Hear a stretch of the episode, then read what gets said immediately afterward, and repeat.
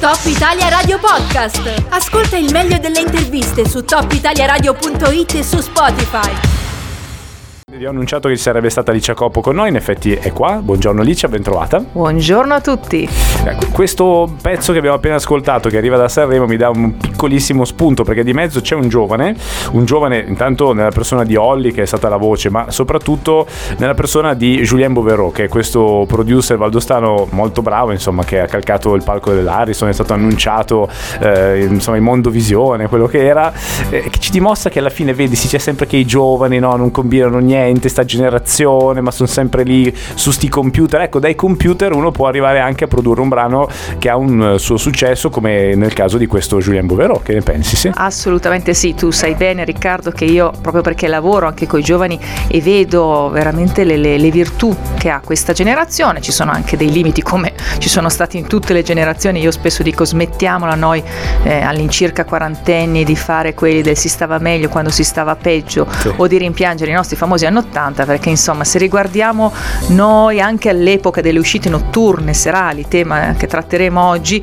ecco, insomma, se riguardiamo la nostra generazione non è che brillava proprio, sì, così tanto. Quindi questa generazione secondo me è una generazione creativa, talentuosa, che appunto non va giudicata secondo degli stereotipi veramente démodé, superati, che sono dentro il nostro codice relazionale, ma oggi viviamo un'epoca differente. Questo ragazzo è la testimonianza di come essere appassionati di musica, quindi anche magari di tecnologia, e aver prodotto qualche cosa anche attraverso appunto questi mezzi può voler dire arrivare anche su un palco come quello dell'Aris, con tutti i limiti che possiamo, sì, riconoscere, però rimane un luogo molto, sì, ambito e visto da molti, aprirsi delle strade. Tanto meno, sì, questo sicuramente, ogni cosa che uno fa può essere assolutamente un modo per aprirsi delle strade. Un altro modo per aprirsi delle strade può essere quello, per esempio, di fare un post sui social, perché anche lì, insomma, ormai c'è tutto un mondo, è stato un Sanremo anche molto social, insomma, abbiamo visto delle scene un po' con la Ferragne, Amadeus, sì, il profilo, sì, eccetera, sì. Però diciamo, senza volerlo fare per mestiere,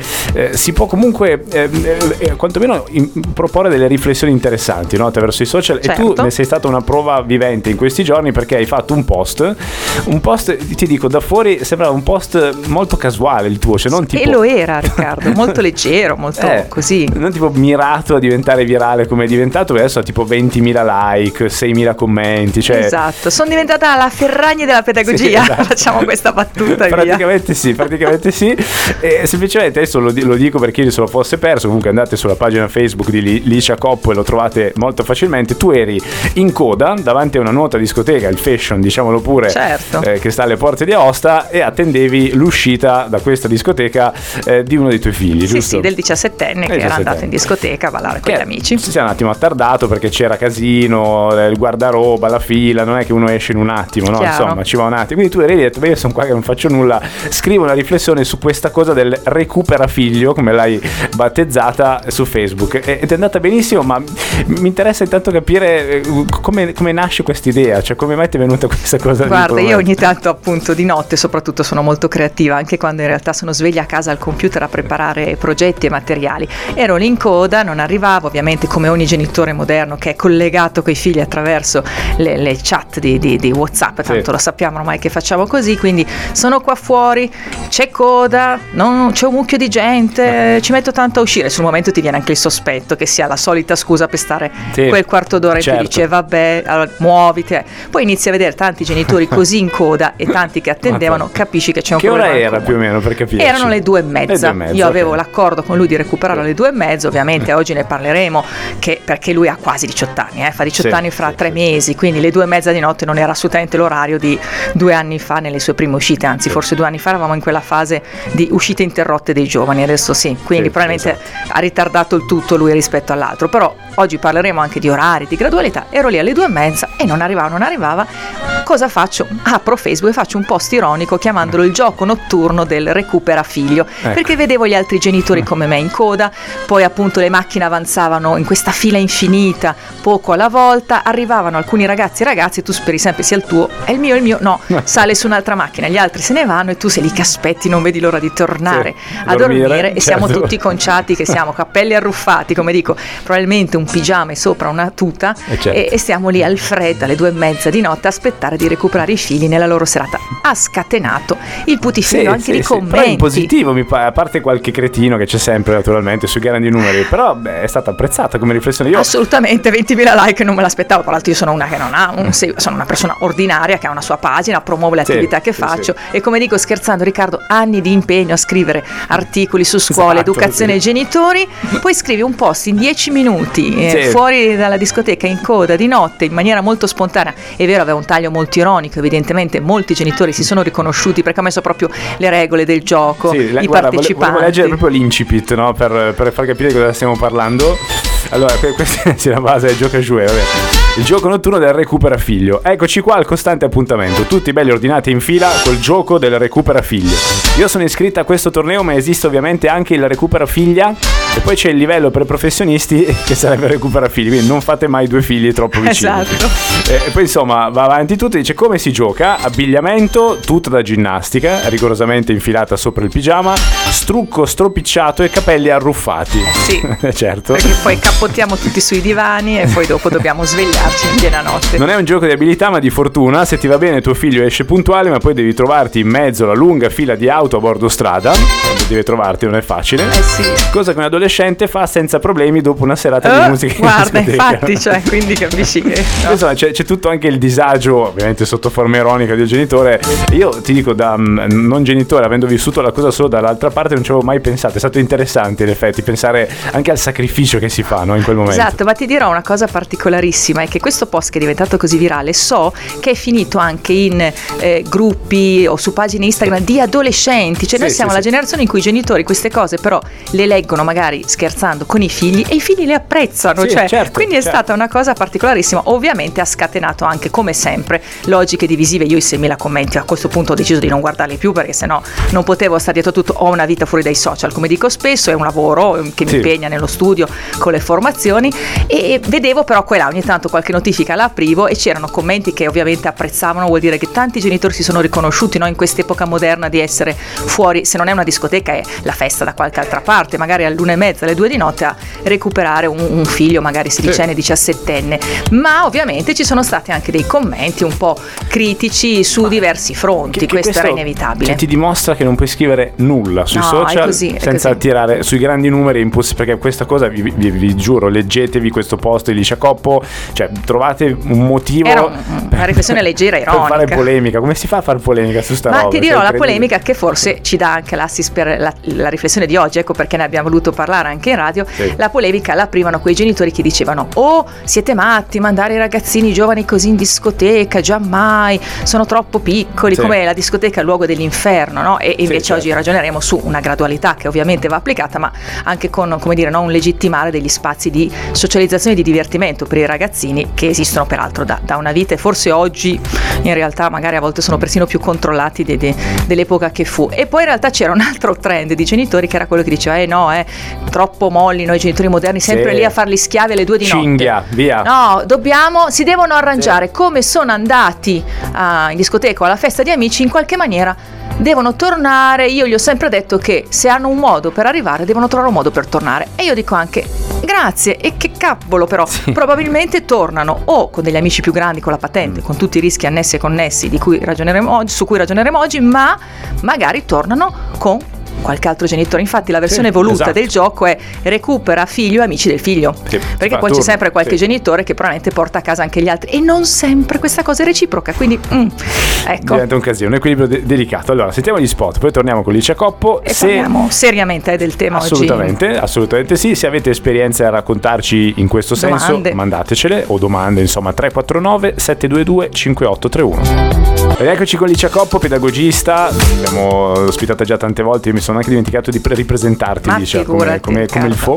Però diciamo anche influencer a questo punto da oggi, visto che siamo partiti da un tuo post virale sul gioco cosiddetto del recupera figlio, che consiste appunto nell'andare banalmente a recuperare il proprio figlio o anche magari quello degli altri all'uscita dalla discoteca. Allora, so che molte persone su questo, come dicevi tu anche nei commenti, ti hanno detto: ma che si arrangino sti ragazzi, no? Cioè alla fine ai 17 17 anni, quello che è, ne hai anche 16, non importa, come sei arrivato in discoteca torni a casa. Non è che io mi sveglio di notte alle 2, magari il giorno dopo lavoro anche, comunque devo essere presentabile, no? La casa, devo badare a tutto, eccetera.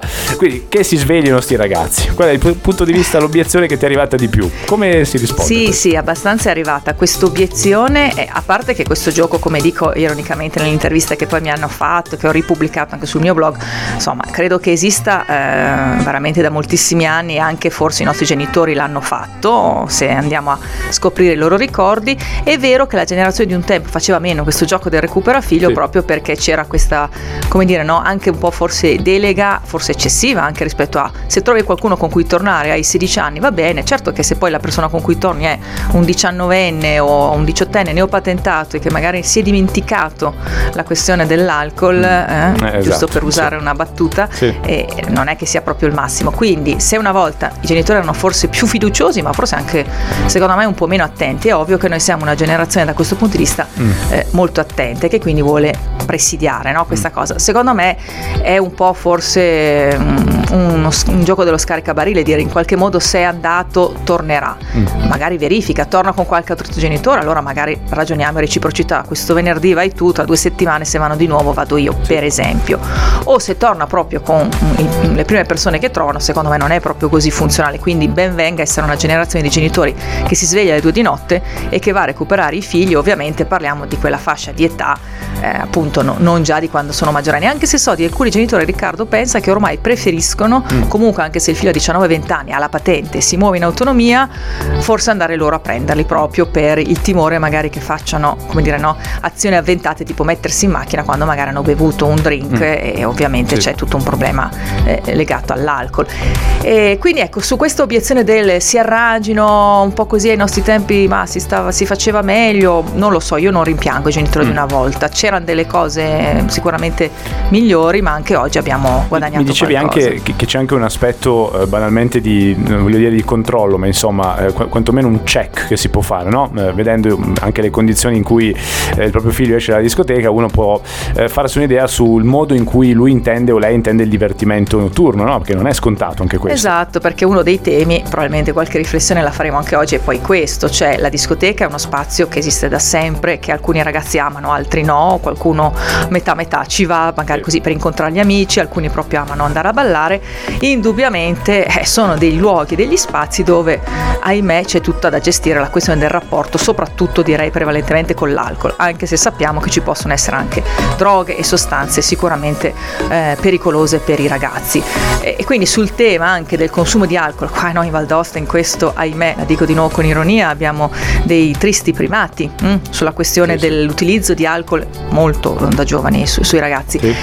Molti genitori probabilmente dicono no, vengo a prenderti io o la mamma o il papà dei tuoi amici, persone con cui uno è in relazione, per veramente presidiare in che stato esci da questa discoteca. Ovviamente se capita, perché a molti genitori capita, esci dalla discoteca che barcolli, ovviamente si devono poi prendere dei provvedimenti, certo, no? Certo. Sappiamo che questa cavolata prima o poi la fanno un po' tutti i ragazzi. Di nuovo c'è tutto un tema educativo, non è che noi possiamo privare di uno spazio di socializzazione, che sia la discoteca o la festa a casa di amici. Non è che in discoteca si devastano di alcol, a casa di amici no, anzi, sì, ecco, anzi spesso è il contrario, ecco, cioè, anche perché costa molto meno, bravissimo, cioè, e quindi un cocktail te lo fanno pagare non so 6-7 euro, non so quanto costa, non ci vado da 10 anni in discoteca, non so.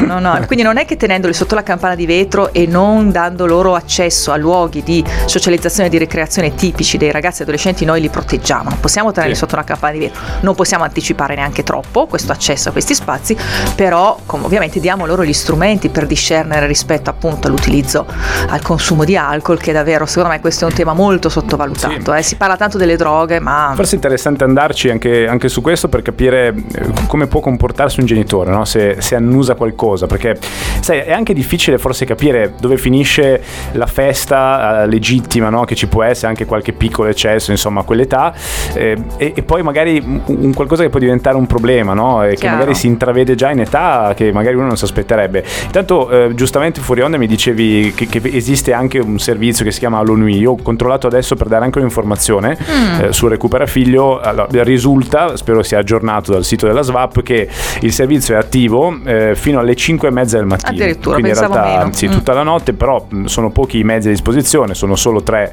autovetture che si spostano, che quindi non possono ovviamente sdoppiarsi e fare chissà quale servizio. I costi sono diciamo convenzionali, no? Perché tariffa urbana è €6, percorso breve 9, 13, però anche qua vedi ci sono dei comuni che non sono proprio compresi, per esempio il mio, per esempio il tuo. Infatti, cioè, anche qua il famoso spopolamento della montagna, no? Cercare di aiutare, ecco, in questo è un problema, perché un ragazzo che abita in un comune di, diciamo, medio-alta montagna, cosa fa? Non ha una socialità, oppure il genitore deve farsi il mazzo doppio alla fine, perché questo è sì, o ci si fa il mazzo doppio, ci si appoggia tra genitori, a casa di uno, a casa dell'altro, a volte insomma, ecco, ci si dà questo supporto.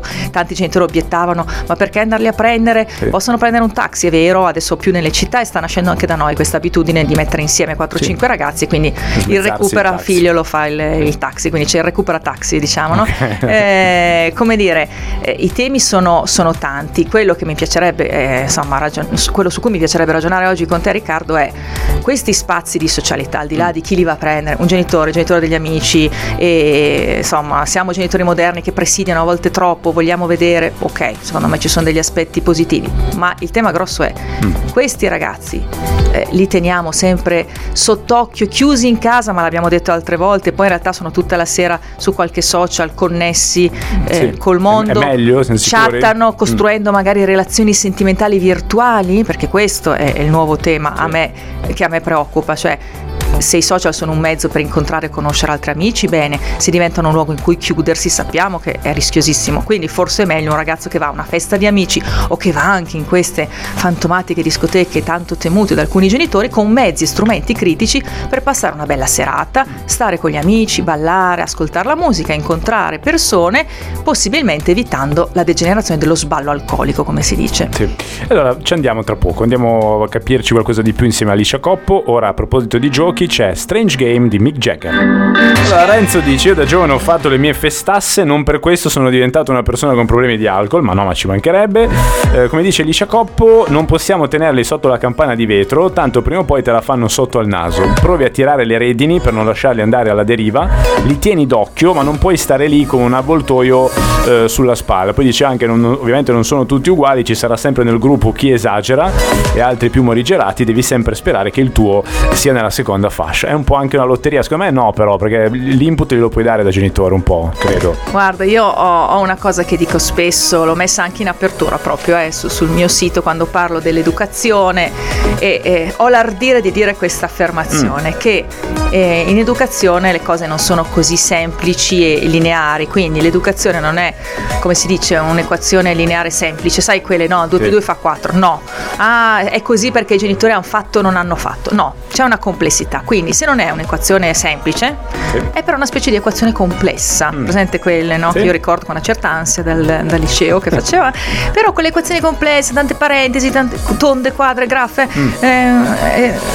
come dire, ci sono così tanti fattori che entrano in gioco. Io ho appena perso la cuffia, mezza cuffia in diretta, a perdere una cuffia, Riccardo, ma rimaniamo in equilibrio, e ci sono così tanti fattori che entrano in gioco, per cui non possiamo dire che però è solo una questione di fortuna. Io non credo alla questione di fortuna in educazione, al di là dei temi di tipo sanitario, sui quali tante volte è una questione di fortuna o sfortuna nella vita. Sui temi educativi no, non è solo fortuna, ci sono una serie di azioni che vanno messe in campo anche nel gestire, per esempio, che cosa? Il tema della socialità dei nostri figli e degli spazi di aggregazione dove normalmente loro si incontrano, che siano le discoteche, ripeto, le feste, i famosi palchetti qui da noi, eccetera. Quindi, rispetto a quello che diceva il nostro ascoltatore, ovviamente non possiamo tenerli sotto una campana di vetro, però non solo sperare che nostro figlio se è uno di quelli che magari non esagera. C'è un lavoro legato al principio di gradualità di cui io parlo in maniera ormai ossessiva, continuamente, mi sembra che lo stiamo troppo perdendo come genitori. Il principio di gradualità è uno di quei fattori che ti può veramente facilitare e soprattutto che ti può tenere un po' più al sicuro. Non hai mai garanzie in educazione, ok, ma se tu applichi gradatamente questo principio per cui i figli iniziano a frequentare questi spazi non col massimo della libertà a 14 anni, ma poco alla volta, spesso io dico che alla fine della prima superiore d'estate, le prime feste, discoteche all'aperto che abbiamo qui come in altre realtà di altre città, ok, certo che se tu già, non lo so, in secondo, in terza media hai un livello di libertà eccessivo e vai veramente al sabato sera in giro fino a mezzanotte l'una, a l'una di notte, a 12 o 13 anni, ma accade, ti dico cose che so che accade, sì. Certo che stai anticipando troppo le tappe, allora lì non è casualità, c'è un non presidio corretto di un genitore, non puoi neanche tenerli però chiusi in casa fino a 18 anni, cioè per me il discorso Andrea Balà a 18 anni quando hai la patente ti muovi in autonomia, bah, mi sembra eccessivo, troviamo la giusta misura, però davvero gradatamente, ripeto, a 15 anni so di ragazzini e ragazzine in giro fino alle 3, le 4 di notte, beh certo, questo sì. Secondo me è un eccesso di libertà, un passetto alla volta, bisogna insomma, fare sì. Un passo alla volta, sì, e dare gli strumenti ai nostri figli, non è bello neanche il contrario, no? Tipo tenerli in casa e poi magari quando poi hanno l'età per non dover più dipendere da te escono e si trovano insomma sprovvisti anche degli strumenti perché passano da 0 a 100 e non è utile neanche quello. Sì, senti, esatto. ci darei la possibilità di sistemare la cuffia così intanto io metto il music box. Grazie. E rientriamo tra pochissimo insieme a Licia Coppo per parlare ancora di questo tema che parte un po' dal recupera figlio ma poi come vedete si allarga un po' su tutto il tema della socialità più o meno notturna che possono avere gli adolescenti. Tra poco ci rieccoci in diretta in compagnia di Licia Coppo, pedagogista, formatrice, counselor. Giustamente un ascoltatore mi dice parliamo di eccessi e mi metti Mick Jagger. Sì, esatto, lui è proprio l'eccezione che conferma la regola, insomma, possiamo dire. Nonostante gli eccessi si sta proprio conservando come un fiorellino e va per gli 80 anni, insomma. Esatto. Però non prendetelo come modello, no. Perché non funziona così. Nel 99% dei casi non è quello. Anche perché non sappiamo quali sostanze utilizza per conservarsi così, quindi non andiamo troppo nel dettaglio. Bilancerà in altri modi. Senti, però alla fine l'obiezione che può venire è tu hai parlato di principio di gradualità, giustamente sull'uscita, diciamo, sulle uscite notturne dei figli, ecco, più o meno adolescenti o preadolescenti. Sì, no, direi adolescenti. Per me i preadolescenti sono quelli delle medie, ecco, per me alle medie no, diciamo scuola media come target è quello in cui si va a casa di amici, al massimo in terza media si inizia la pizza con gli amici, con le amiche, ma poi contesto veramente molto limitato e contenuto, proprio perché i ragazzi abbiano davvero, come dire, no, un'idea che fino a questa età qui sei sotto i 14 anni. Certo, ok.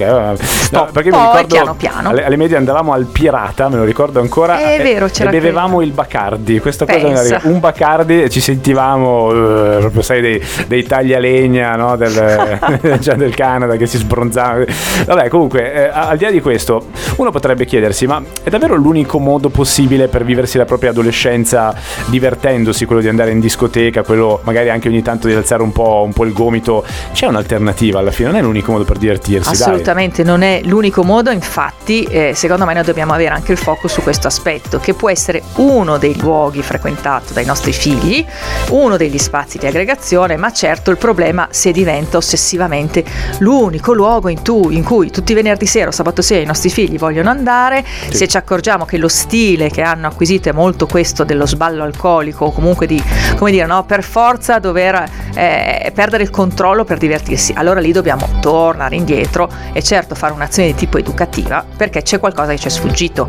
Se i nostri figli vanno ogni 15-20 giorni anche a ballare, ma poi in altre occasioni il loro venerdì o il sabato sera lo passano con gli amici, a volte a fare, come si diceva ai nostri tempi, le vasche per Aosta, sì. A volte a trovarsi a casa di uno o dell'altro, eccetera, come dire, hanno delle alternative. Due riflessioni però. La prima è che parliamo tanto in maniera a volte critica delle discoteche come luoghi che frequentano i giovani per divertirsi e vorremmo che non fossero solo quelli i loro luoghi, e io la domanda che faccio spesso è: bene, cosa stiamo offrendo ai nostri giovani di alternativo? Perché Aosta, ma come un mucchio di altre città, e non puntiamo il dito solo su di noi, sì. Non mi sembra che ci siano grandi spazi di aggregazione giovanile, quelli però che amano i ragazzi, frequentati da loro, non quelli pensati dagli adulti che poi alla fine diventano più per adulti che per ragazzi, cioè gli spazi proprio dove i ragazzi in maniera informale si possono trovare insieme per passare delle belle serate. Questo secondo me è un grosso tema che dovremmo aprire. Mancano, no, questi luoghi, quindi vanno in giro per la città, vanno in qualche bar, no, nei bar che cosa faranno? Consumano, sì. No? Quindi ecco, uno è questo tema. L'altra riflessione, ovviamente, alcuni lo dicevano in quel commento, no, del post del gioco del recupero a figlio. L'altra riflessione è: nella vita dei nostri figli, se ci sono per esempio ancora in adolescenza conoscenza delle attività sportive che li ingaggiano e a volte li impegnano anche per esempio nei weekend, se non sono sportive sono di tipo artistico, musicale eccetera, beh ovviamente se noi abbiamo anche questa alternativa delle volte l'uscita notturna fino alle 2, 2:30 di notte non si può fare tutti i weekend. Infatti, certo. Ogni tanto diventa un'eccezione e non diventa questa cosa di tipo ossessivo. Banalmente se ti piace andare in montagna per dire, farti una passeggiata, tu la domenica ti vuoi alzare per andare in montagna, non vuoi essere un cadavere che si alza alle 2 del pomeriggio magari coi postumi, quindi cioè, è automatico poi credo darsi un limite se hai un interesse forte come questo. Certo. Non per forza agonistico, può essere una passione, può essere una cosa che si fa insieme, insomma che si può fare anche coi propri coetanei. Stanno ai genitori, esatto, un po' coltivare queste passioni ovviamente tenendo in conto il fatto che fino ai 16 anni si riesce ancora, generalmente io ho un po' come delle fasce di età, no? Fino ai 16 anni si riesce ancora a essere un po' più sì. presidianti come genitori, anche a volte a dire no guarda domani andiamo in montagna con gli amici a camminare, sì. non hai voglia, pazienza, vieni lo stesso, è così, hai 14 anni tocca, o 15, vieni lo stesso con questi amici a fare la camminata, quindi se vuoi uscire esci il venerdì sera con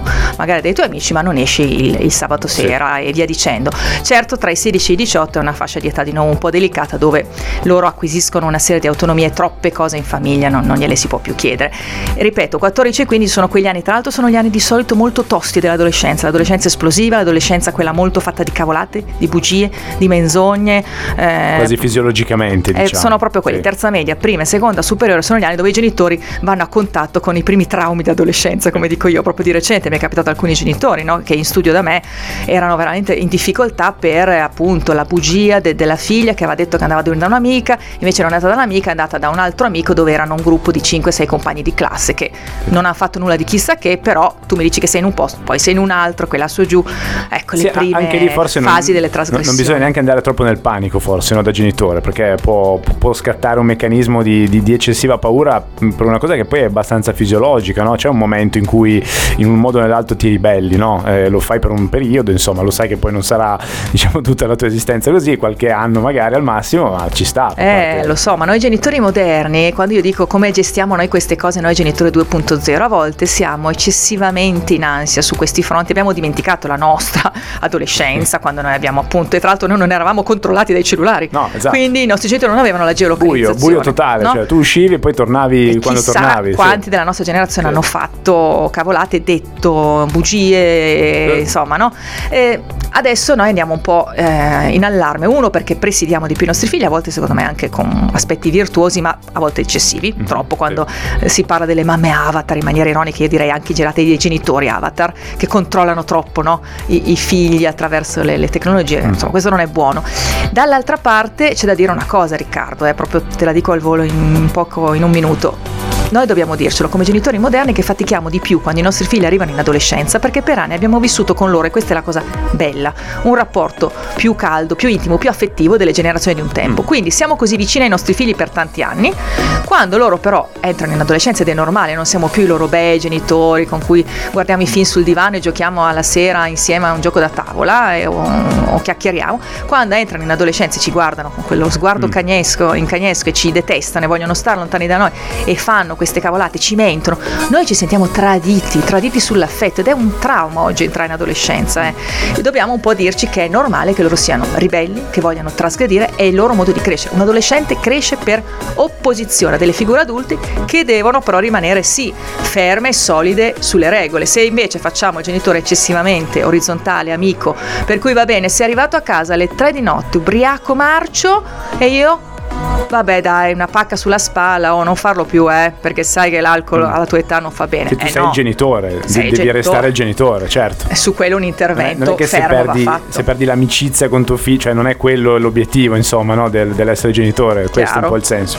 Senti, Lorenzo ci chiedeva dove potrà ritrovare questa puntata, la trovi sul podcast Spotify, Top Italia Radio le interviste, quindi puoi riascoltare. Licia, ti trattengo ancora 2 minuti, certo. se puoi, così arriviamo poi anche alla conclusione di questo discorso. Ovviamente se avete domande, osservazioni, volete dire la vostra, 349 722 5831 su WhatsApp. Senti, dai, abbiamo accennato il tema, chiudiamo in questo modo con un argomento che è delicato, mi rendo conto, che è quello dell'alcol, perché come vedi appena citi la cosa ti arrivano poi i messaggi degli ascoltatori che dicono sì, ma io mi sono divertito da adolescente, ma non è che adesso sono diventato un alcolista, ma non è questo ovviamente il senso del discorso.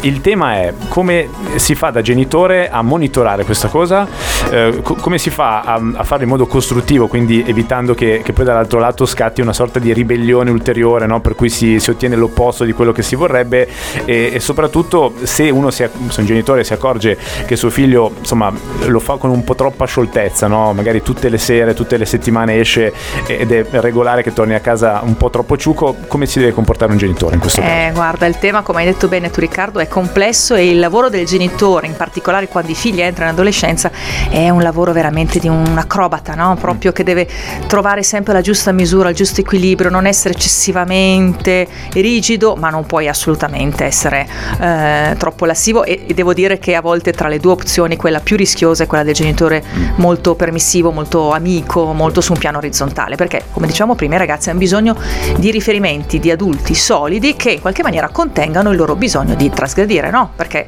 questo è necessario, ma troppo non va anche bene. Secondo me il lavoro che noi genitori 2.0 possiamo fare, ed è un lavoro veramente difficilissimo, non c'è la ricetta perfetta, però è mettere dentro degli strumenti dal punto di vista educativo di consapevolezza con i nostri figli, informandoli, parlando con loro, e non bisogna farlo a 15-16 anni quando stanno per approcciarsi alle prime esperienze di socializzazione dalle discoteche o altre, e ben prima. In pedagogia vale il pensiero anticipato, sempre, sì, Riccardo. Sì. Quindi io inizierò in seconda e terza media a parlare con loro, sembra presto, a parlare con loro del problema delle droghe, delle sostanze, dell'abuso di alcol, di questo stile anche, no, che io chiamo scherzando lo sballo alcolico, cioè che è questo stile di divertimento deve essere per forza sempre centrato sul devastarci. Ci sono ragazzi che prima di andare in discoteca acquistano gli super alcolici per arrivare già ubriachi in discoteca, ma noi di questo insomma dobbiamo iniziare a parlarne, quindi dare anche dei messaggi educativi con l'informazione, scaricare articoli, far leggere ai nostri figli. Per esempio, una cosa che io dico sempre, i miei figli mi dicevano che erano noiosissima, e lo so su questa cosa, se magari noi spiegassimo ai nostri ragazzi, magari lo sapessimo anche noi come adulti, che per esempio l'alcol, che non va per carità demonizzato, ma sappiamo che insomma in tutte le sue forme di abuso fa malissimo, in realtà anche nell'uso, quello semplice ordinario, cioè la birra, fa molto male sotto i 16 anni, perché nel nostro corpo noi non abbiamo ancora sviluppato, fino a circa 16 anni, dipende dalla massa corporea ma raramente è prima, non abbiamo sviluppato proprio un enzima che ci permette di assimilarlo. Quindi questi ragazzi di 14 anni che si ubriacano si fanno un danno doppio, c'è un aspetto di troppa precocità nell'approccio questo approccio ludico delle serate, in più c'è il problema proprio di una sostanza che diventa dannosissima nel tuo corpo. Questo noi dovremmo dirlo con i nostri figli, poi la faranno la cavolata, ma almeno hanno interiorizzato che cosa? Quel no del genitore che ti dice stai sbagliando, sei ancora troppo giovane. Questo dal punto di vista informativo. Siamo sempre lì, se poi dal genitore arriva un esempio diciamo sbagliato, cioè se tu hai dei genitori che diciamo con l'alcol ci convivono quotidianamente in maniera leggiadra, diciamo, in maniera molto agile, è difficile poi dare un messaggio così. Chiaro, c'è il tema del modello, e poi però della differenziazione. C'è un conto è un adulto che in una sera va con gli amici, si beve 1 o 2 birre medie, un conto è farlo a 14 anni. Quindi dobbiamo anche distinguere sul tema delle droghe, potremmo parlarne ampiamente, ma per esempio usare che cosa? I testimonial efficaci. Ci sono degli, chiamiamoli influencer per i giovani, che sono molto bravi. Mi viene in mente la Giorgia Benusiglio, che anni fa è quella ragazza che per una pastiglia di ecstasy ha rischiato di morire, gli hanno fatto un trapianto di rene, l'hanno presa proprio al volo quasi in fin di vita. Lei va nelle scuole e racconta la sua testimonianza. Diversi anni fa era venuta in Val d'Aosta anche a raccontare in una serata in Bassavalle organizzata dall'AFI, molto bella la sua serata. Io invito per esempio le scuole a fare venire nelle scuole persone come Giorgia, ce ne sono anche altri. Ci sono genitori di ragazzi che per un consumo di sostanze hanno poi veramente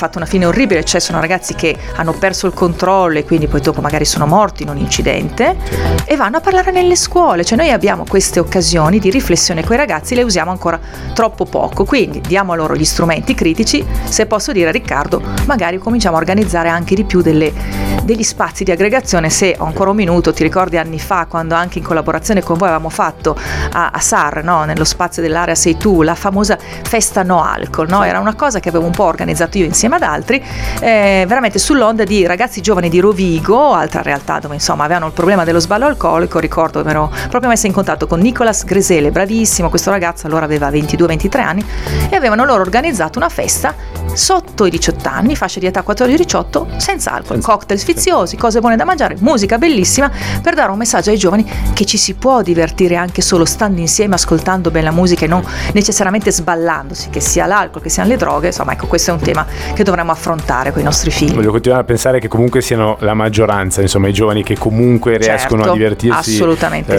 senza alcol, che sia un fenomeno, voglio illudermi forse di questa cosa marginale, quello dell'abuso in età molto precoce. Io ringrazio a questo punto Licia Coppo, per chi lo chiedeva il nome della ragazza che citava Licia è Giorgia Benusiglio, trovate anche online, insomma tutto, ci sono tanti suoi video e testimonianze, perché giustamente un conto è la slide fredda di PowerPoint che ti fa vedere, no, come finisci se bevi eccetera, un conto è una persona in carne e ossa che te lo spiega. Ma infatti scusa Riccardo, al volo che dicevi prima, anche per non chiudere con questo tono un po' pesante che è arrivato alla fine, concordo con te, non pensiamo che quei luoghi siano luoghi così di perdizione e di rischio, mandiamo i nostri figli attrezzati, diamo pensiero critico e lasciamoli sperimentare, perché la maggior parte dei ragazzi quando va in queste serate va per incontrare amici, divertirsi e non necessariamente per rovinarsi nella serata, quindi ecco, porzioni di socialità lasciate in maniera graduale e responsabile. Grazie Licia Coppo, grazie a te. Alla prossima, ritrovate tutto tra poco su Spotify per risentire l'intervista completa. Chiudiamo con gli Oasis.